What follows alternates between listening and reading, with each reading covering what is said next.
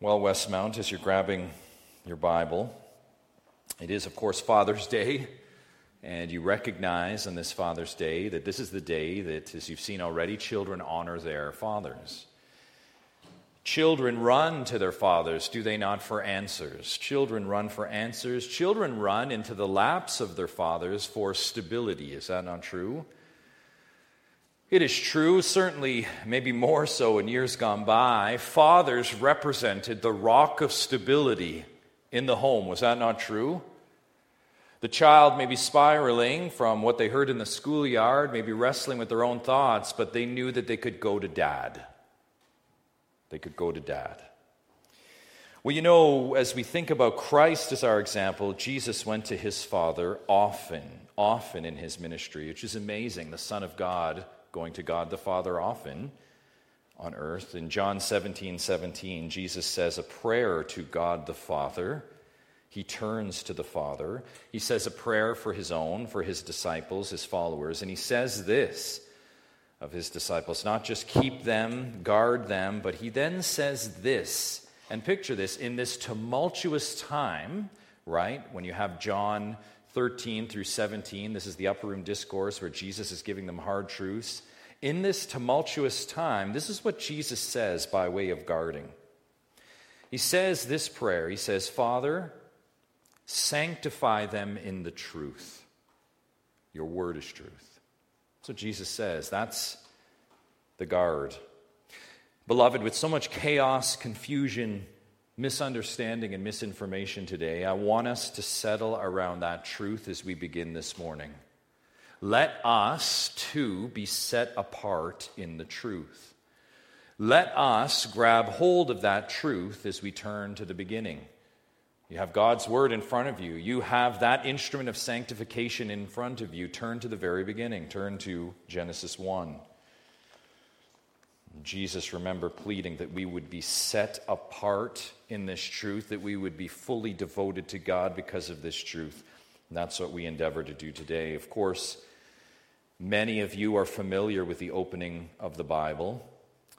Genesis 1, the first few verses give the account of the first five days up to this point of creating the heavens and the earth, with one day remaining of creation, is where we will jump in. Five days Five days of creating heavens and earth and all that's in it. God then turns on this sixth day to the pinnacle of his creation. Mark that. God has created a lot of beautiful things.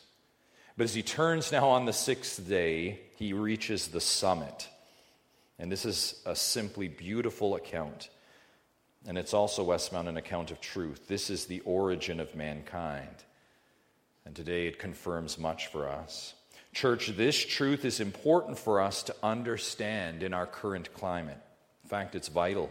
We're going to zero in specifically on verse 27, which we'll get to in a moment, and consider the truth packed into that. But I want us to look at the context around it. Let's look close at this passage, starting in verse 26. Then God said, Let us make man in our image, after our likeness, and let them have dominion over the fish of the sea, and over the birds of the heavens, and over the livestock, and over all the earth, and over every creeping thing that creeps on the earth. So God created man in his own image. In the image of God, he created him. Male and female, he created them. And God blessed them. And God said to them, Be fruitful and multiply, and fill the earth, and subdue it and have dominion over the fish of the sea and over the birds of the heavens and over every living thing that moves on the earth. And God said, Behold, I've given you every plant yielding seed that is on the face of all the earth, and every tree with seed in its fruit. You shall have them for food. And to every beast of the earth, and to every bird of the heavens, and to everything that creeps on the earth, everything that has breath of life, I have given every green plant for food. And it was so. And God saw everything that he had made, and behold, it was very good. And there was evening, and there was morning, the sixth day. So much there on the sixth day account, and again, we will zero in on verse 27. And we're going to examine that verse in three parts as you look at it. Three parts to obtain, to pull out, to mine the truth that it contains. So let's get to it and start with the first truth it contains, which is simply this that there is one creator. There is one creator. Look again at verse 27 so God created. As you arrive at verse 27, the truth that God is creator should not be a surprise. As you track with this account, you come to verse 27, and there's no surprise here. The chapter is framed with the reality of one creator. Chapter 1 1, remember, in the beginning, who is it? God created. Verse 3, and God said. Verse 6, and God said. Verse 9, verse 11, verse 14, verse 20, all begin, and God said. Right down to, of course, verse 26.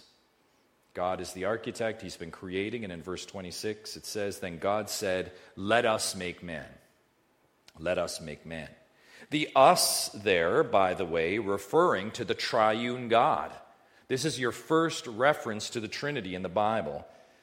God the Father, of course, God the Son, and God the Holy Spirit uh, on display right from the opening chapter of the Bible. Three persons, one God, the glorious mystery of the Trinity. One Creator, one Creator who has been creating each of these, everything you see in Genesis 1, he has been creating in these opening days of creation, these early days. And so as we arrive at verse 27, we see Creator God still creating. That is, one triune, eternal, omnipotent God alone creating. And what is his creation on day six? What is it? Look. So God created man. You look at man there, that is Adam in the Hebrew, and that word here stands for mankind. It means mankind, humans. Later, by the way, that same word will become the name of the first unnamed man, very fittingly, Adam. In verse 27, we learn the truth, the straightforward truth, that God created us. God created man. And, folks, I want you to pause and consider that. We are, you are a created being. We are not evolved. We are not accidental. We are not random. Mankind did not spring up out of nothing. We are not Big Bang particles. We're not the products of amoeba upstream. Not at all. That nonsensical idea and all with it is just illogical when you simply consider this. Consider the order and symmetry of your body. That's no accident. That's just one example. There's so many more.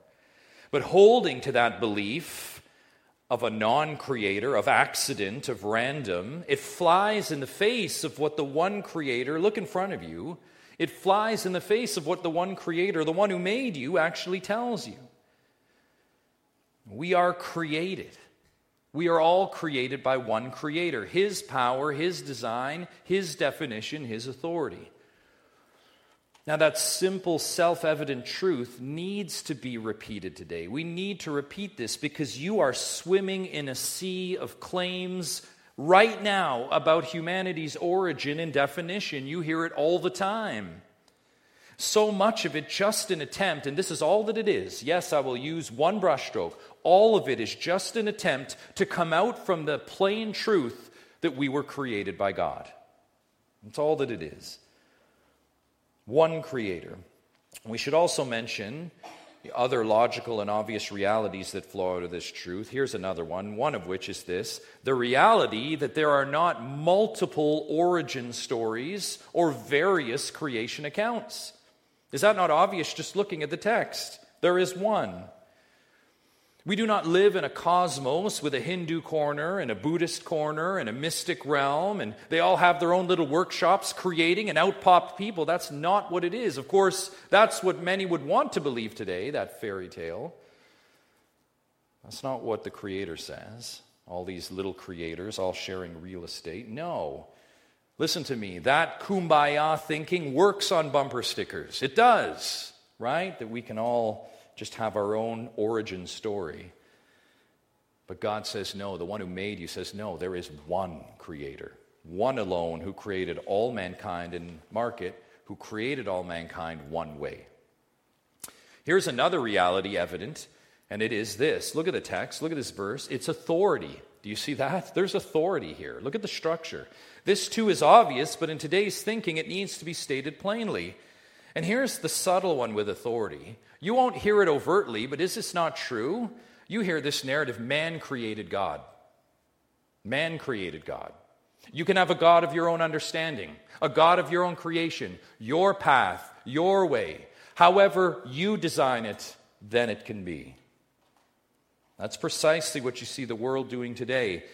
Everybody is an expert on human origin. Everybody is an expert on what humans need. Everybody has a claim about what mankind, the human race, needs. Yet the absurdity of that is obvious. It's like I want you to picture with me you're at some expo, right? Great exposition of inventors.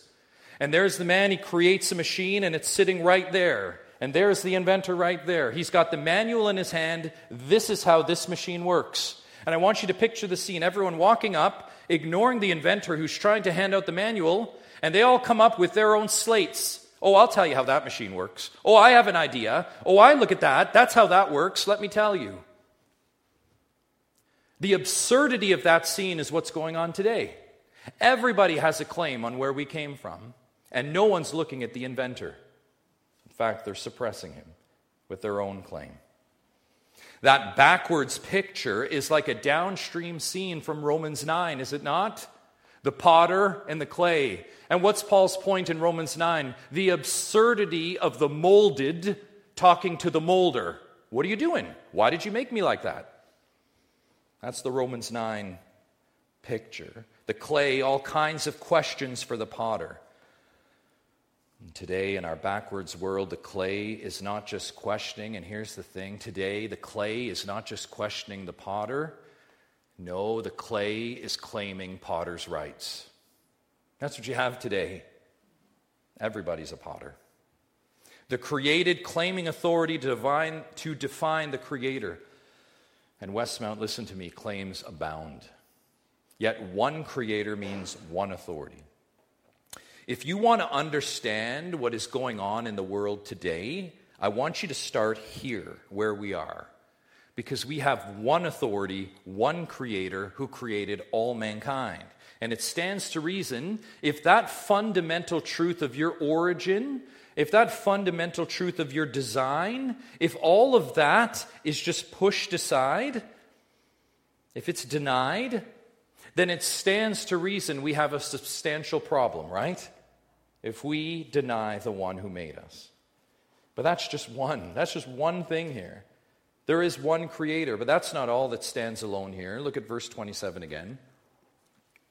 There is not just one creator, there is one race. You say, wow, I've heard that word so much lately. Race. I guarantee you, you've heard race this weekend. You maybe heard it this morning. You're going to hear it today, you're going to hear it this week. Race, race, race. Everybody has something to say about race. But listen to me, church. Do you not want to hear what Jesus Christ has to say about race? We all do. What does God have to say about race? What does he have to say? Well, let's return to verse 27. What does God say? It says, God created man. now, note this, church. It does not say, it does not say God created races. In fact, it says nothing of race at all. In fact, you won't find the word race in your Bible used the way that you've been used to hearing over the past few days. You can search all you want, it's just not there. Oh, for certain, I know what you're thinking. There are nations in the Bible, there are ethnicities, there's languages, and so on, and we're going to come back to that. We should. But not race. Not race. So you ask, where does the concept of race come from? Well, it comes from men like Darwin and Huxley, 19th century evolutionists that needed a crutch to prop up their own white supremacy. That's where it came from. And survival of the fittest did just that. Very convenient. Of course, byproducts, you, you get down to Hitler himself. Propping up these false ideas that rationalizing that there is a concept of race or a supreme race. That's where it came from. That thinking veiled in the vehicle of evolution. People say, why is evolution so insidious? That's why. Jerry told us on Wednesday night, reminding us that evolution and racism go hand in hand. If you hold to evolution, then you must hold to this concept of racism. The two are linked. But, church, listen, look at the text. From the beginning, it was not so. Genesis 1 says God created mankind, period. Not many different races. And by the way, Genesis 1 is not the only place that confirms that truth. Did pray you were listening carefully as our brother Z read Acts 17 this morning. Let me read for you one verse again, Acts 17, verse 26. It said this God made from one man every nation of mankind to live on all the face of the earth. Did you hear that? God made from one man every nation of mankind to live on all the face of the earth. You're not hearing that today. God did not make many different races, but many nations from one man. That is a crucial difference. You will search the Bible in vain for the concept of races. There is no plural to be found. None. No, there is not many races, but here, Genesis 1:27, we see only one race, and it's actually called the human race. That's it. God says, by the way, in verse 28, take a look at verse 28, to the first man that he's created, the first member of this race, he says, Be fruitful and multiply and fill the earth. That is multiplication of that man, of that race from the first couple. God didn't create a bunch of races and then just put them on the earth and tell them to multiply. He looked at one couple and from them said, Multiply. Turn to Genesis 9. If you continue the story in these opening pages of Genesis, you of course remember that we have original sin in chapter 3, you have the first sibling fight in chapter 4, and continue on to the flood and the wickedness of man that sets the table for the flood. Well, we pick it up now after the flood. The ark has landed. Noah's come. He's built an altar. And in chapter 9, verse 1, he's been saved, him and the eight in the ark. Mark that, eight, him and his wife and his three sons and their wives. Those eight are the only human beings, still one family, one race. And then, chapter 9, verse 1, listen God blessed Noah and his sons and said to them, Look at this, be fruitful and multiply and fill the earth. That's to one family. That command is to Noah's three sons. Those three sons, look at it, of the same family and of the same race. That would be Shem, that would be Ham, that would be Japheth. They are the ones that would fill the earth. God didn't just create more people and other looking people. He said to this one family in this one race, You go and fill the earth. Those are three sons, those are not three races. And they're told again, look at verse 7, and you, look at it, he repeats it, be fruitful and multiply. And look at this, increase greatly on the earth and multiply in it. And of course, they get to work doing just that, do they not? They fill the earth. In the years that follow, they multiply greatly. And by the time you arrive at Genesis 10, look at it, we have many, many, many other sons, other sons that become nations. Look at verse 10, chapter 1. These are the generations of who? All the different races God created? No. These are the generations of the sons of Noah Shem, Ham, and Japheth. Sons were born to them after the flood. And what follows there in chapter 10 is what is commonly referred to as what? The table of nations. But where does it come from? One family, three sons. From them, a table of many people spread over the earth. That verse 5 tells us. Look at verse 5, chapter 10. From these, Still looking at the three sons, the coastland people spread in their lands, each with his own language, by their clans in their nations. Now, as you look at chapter 10 this morning, time betrays us this morning to break down all the people groups here, but I have to tell you, it's a fascinating study, and many have done it. You'll see the three lines, right, out of Noah's sons and all the different people groups. It's fascinating where they would geographically have settled. However, this morning, the point is that from these three brothers, from this one family, from this one race, here it is, came all the nations of the earth. You see that? From this one family. This table in chapter 10 gives way to the famous account, and you know this one, the Tower of Babel. Look in chapter 11. This table of nations sets the table for chapter 11. Proud men with blind ambition. This is what lies behind this table of nations. How did we get it? Well, it's as if Jesus or God pulls back and says, This is how this came to be. Proud men seeking to build a tower to the heavens. You talk about blind ambition. But they are dispersed through the earth each noted in chapter 11 with their own language and their own location, and hence, what do you get? Nations.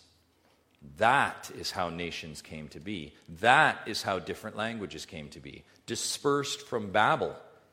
The Lord dispersing, mark it, one human race throughout the earth. And don't let go of that. Please don't let go of that because God's word doesn't let go of that. That's what God says. This is one human race, dispersed into many different locations, developed into nations, distinct by their language, but one human race. Nothing from Genesis 10 and 11 change or conflict that at all. Now, I am very certain I know a question on many of your minds. Why do we look so different? That's a great question. That's a logical question. Why do we look so different? I want you to know that's an excellent question. Location and language differences make sense, but what of our skin color? You would say, I see this in the text, it all makes sense, but wow, we look different. Why? Well, that's primarily because of melanin. Melanin, a pigment of color in our skin, our hair, and eyes. Those much more scientifically minded could probably wax eloquent about melanin. But my little research this week I present before you, we all have melanin. But here it is, friends. We all have it, just to greater or lesser degrees. That's it. We all have it. Just like we all have cartilage in our nose and in our ears. And can I say some to lesser or more degrees, right? We've all got it. Height, even. I mean, we can go on. Inches. Some of us have inches. Some of our are blessed, like our brother, Officer Black, right? With many inches, some not so much. Here's the point we all have things to greater or lesser degree in one human race. This is nothing new. Now, listen, there are lots of theories on melanin distribution in the human race. And again, I submit to you, if that's your thing, it's a great study if you're interested in genetics and ancestry. I mean, it's fascinating. But here is the point it is one pigment. Did you catch that? One. One pigment, like the artist's color that has one color and many different hues and shades. One pigment. In fact, geneticists tell us this. I was shocked to read this this week close to 99% of your DNA sequence matches virtually every other human being on the planet. We're not so different, are we? That's because we are one human race. One creator made us, and our creator placed into our great grandparents, Adam and Eve, a way for their descendants, the human race, to express different levels of melanin and other pigments. It's as simple as that. The Lord showed his beauty and creativity when he created genes and gene protocols that allow for variation in skin tone. It's beautiful, is it not? It's a beautiful thing. One race, many tones, many hues, many shades. That's your God. And by the way, if you're wondering, these variations don't need billions of years to happen. Don't buy into this. Again, for those interested, you, we talk about Lucy and Maria Aylmer, the famous twins. One is black, one is white, but their parents are exactly the same. That's in one generation. Nmachi Ihegboro, right? A black Nigerian family and a white baby. The only reason that that can happen is because we have one pigment in our skin. And again, there's so much more science behind it. I wouldn't even try to go further than that. But here's the key One race, one creator. One creator God who created all of us is one race. One human race with a wide variety of ethnicities. One human race means we have ancestors, mark this, you have ancestors in every single nation on this earth. You have ancestors all around the world. There are almost 200 different countries in the world, and you have family ties in all of them.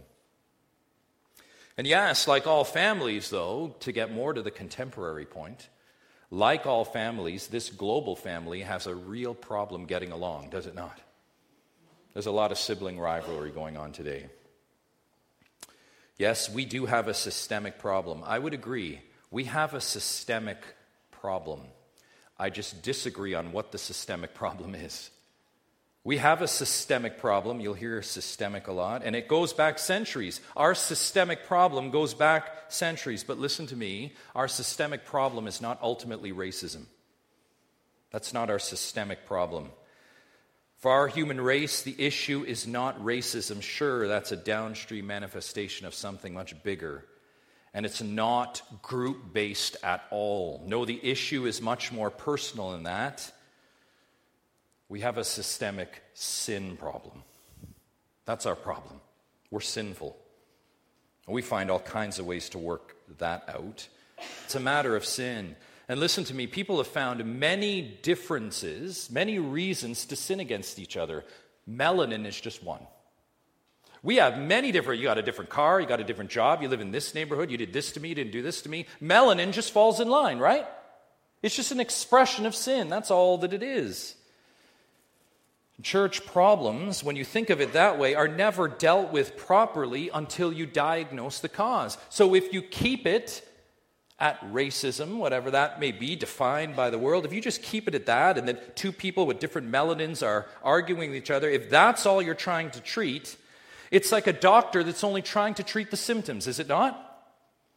He's just literally dealing with the symptoms, and he hasn't even touched the root cause. And that is precisely, can I respectfully submit to you today? That is precisely why when you turn on your computer later, when you look at the news, you will hear this a conversation on race, a forum on race. And on and on it goes, right? You've seen them all. Everyone wants to have a conversation about race. Now, listen to me. Well intended. Hear me. Well intended. I'm not questioning the sincerity of it, but well off the mark well off the mark. The problem is not the police. Actually, I want to repeat that one. The problem is not the police. The problem is not plantation owners. The problem is not how you were brought up. The problem is none of those determinist things at all. That is not the problem. The problem is God's word. Look in front of you. Go to Genesis 3. Genesis 3. The problem, what is it? You even probably have it as a subheading, Genesis 3 it is the fall. It is rebellion. It is sin. The problem, as it carries into Genesis 4, will show when brother kills brother. It is not melanin that causes those two brothers, right, to have what they have, for Cain to slay Abel. The reason is, and God calls it out in Genesis 4, does he not? Is what? Is it melanin crouching at your door? It is sin crouching at your door. Different shades of skin, again, just give a whole other reason to hate each other. Just like stuff, just like locations, just like circumstance. Beloved, with the unending stream of conversations and proposed solutions, God's word is clear and God's word is simple. We are one race, and mark this with one problem. That's what God says. Okay, we've seen here one creator that created one race, and finally, one image. Look, go back to Genesis 1, verse 27. One image. One image. Verse 27 continues. Let's finish it. So God created man in his own image. The Hebrew term there for image signifies copy. Do you see image there? That word means copy. And further, it carries this idea of representation. In the ancient world, the king or ruler would put an image of himself in the various parts of his domain. And what did it represent? That he had dominion there. But the image was a likeness of what? Of Him. Of Him, to signify His sovereignty. In the same way, in the same way, God has marked out the world with image bearers. Picture that. He's marked it out with image bearers. And just as those image bearers are placed images and not the ruler themselves, in the same way, so too, so too for us as human beings created in the image of God. And here it is. It would not just be for a particular people group, a nation, or ethnicity. No, no, no. You see nothing of that here. Genesis 1, look at it, does not say just the white people or just the Jewish people or maybe the black people, or it could be these people. It doesn't say anything like that. It doesn't say a particular group is created in the image of God. What we need to see loud and clear is that all people, the entire human race, is created in the image of God. That's one race. Look at 20, verse 27. This gives you it without any exception. In the image of God, he created him. Male and female, he created them. That's both male and female. That's of all kinds. Not a mention of skin color. That would be your ultimate universal statement of inclusion, by the way. That means there's none left out. That is man and women without limit of every age and every stage in the womb or out of the womb. That means all of us, Westmount, every nation, every ethnicity, every tongue, and every tribe all of us, one human race made in one image. And what is it? The image of God. Every human being made in the image of God. This Father's Day, this marvelous truth means that every single one of us, I pray this is your reflection this Father's Day, every single one of us, no matter who you are, and no matter where you are from, no matter how you speak or no matter what you look like, no matter what you did or what you didn't do, you, along with every single human being on the face of the earth, from Eden to Peterborough today, all of us in between, no matter your shade of melanin, the entire human race bears the divine imprint of God the Father. Everybody. And, church, if that's true, and it most gloriously is, that truth has implications for what's going on today, does it not? If that's true, you see there is something much bigger going on than riots in the streets. There is something much bigger going on, something transcendent that speaks into culture today. The human race as image bearer means a few things. Let's look at them. Number one, every life, every life has worth, value, and dignity from the moment of conception to the grave. Every life is sacred. If we are made in the image of God, and we just saw we are, then it means life is sacred always, all the time, for everyone. This is why God says in Genesis 6 6, Whoever sheds the blood of man, by man shall his blood be shed, for God made man in his own image. What's the point of that in Genesis 6? It's to say there is a high cost for slaying another image bearer. You see that? This is not something you take rightly. It wasn't just a moment of anger, I did this. There's a high cost if you take another life. And here's the reason in Genesis 6 6. It's not even this lesser form of justice, it's the cosmic form of justice to say, You shed blood of an image bearer of God. It's Genesis 6 6. But it doesn't stop there. Dignity is not just limited to murder. We can do that with our tongues too. Remember, Jesus taught us that? Being made in the image of God means your words to each other reflect that. Listen to James 3, verse 9. With our tongues we bless our Lord and Father. But with that same tongue we can also what? Curse people who are made in the likeness of God. We can curse people made in God's image, and many of us understand how that goes. We just curse people without thinking about it. It means we can get up this morning and say Happy Father's Day to Dad. It means we can come here and sing praises to the Father with the same tongue, but somewhere along the line, because we're wicked, we curse fellow image bearers. That's what James 3 tells us. God's word says we're not to speak ill of anyone precisely because why? Because it's just. We're not to speak ill of anyone, right? Because we need no justice, no peace. Why? Because what? A certain life matters? Well, yes, we, we have a better way to define these things. We would say because all lives are made in the image of God. That's why it matters. And he has stated terms. We are all made in God's image. Listen to me the vulnerable, the weak, the police, the black, the white. Two, being made in the image of God means we were made to live in relationship. Don't miss this one. You were made for relationship.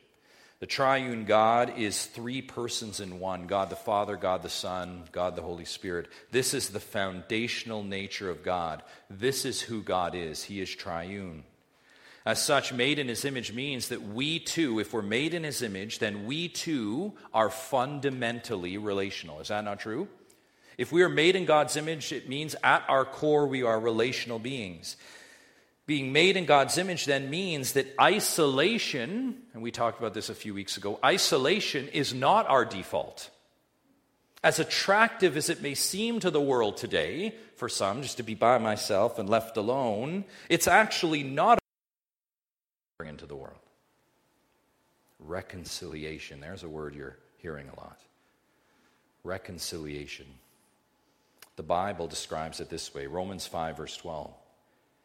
Therefore, just as sin came into the world through one man, and death through sin, and so death spread to all men because all sinned. For sin indeed was in the world before the law was given, but sin is not counted where there is no law. Yet death reigned from Adam to Moses. That is an understatement, is it not? You don't have to get past your Bible to see sin reigning from Adam to Moses. And on and on and on it goes. Death reigned. And oh, yes, de- death in this sense still reigns with many different isms. Sin has many manifestations, that product, right? That root of death, sin, has many manifestations. We know them as lying. We know it as fear. We know it as excessive force. We know it as arson. We know it as hoarding. We know it as bullying.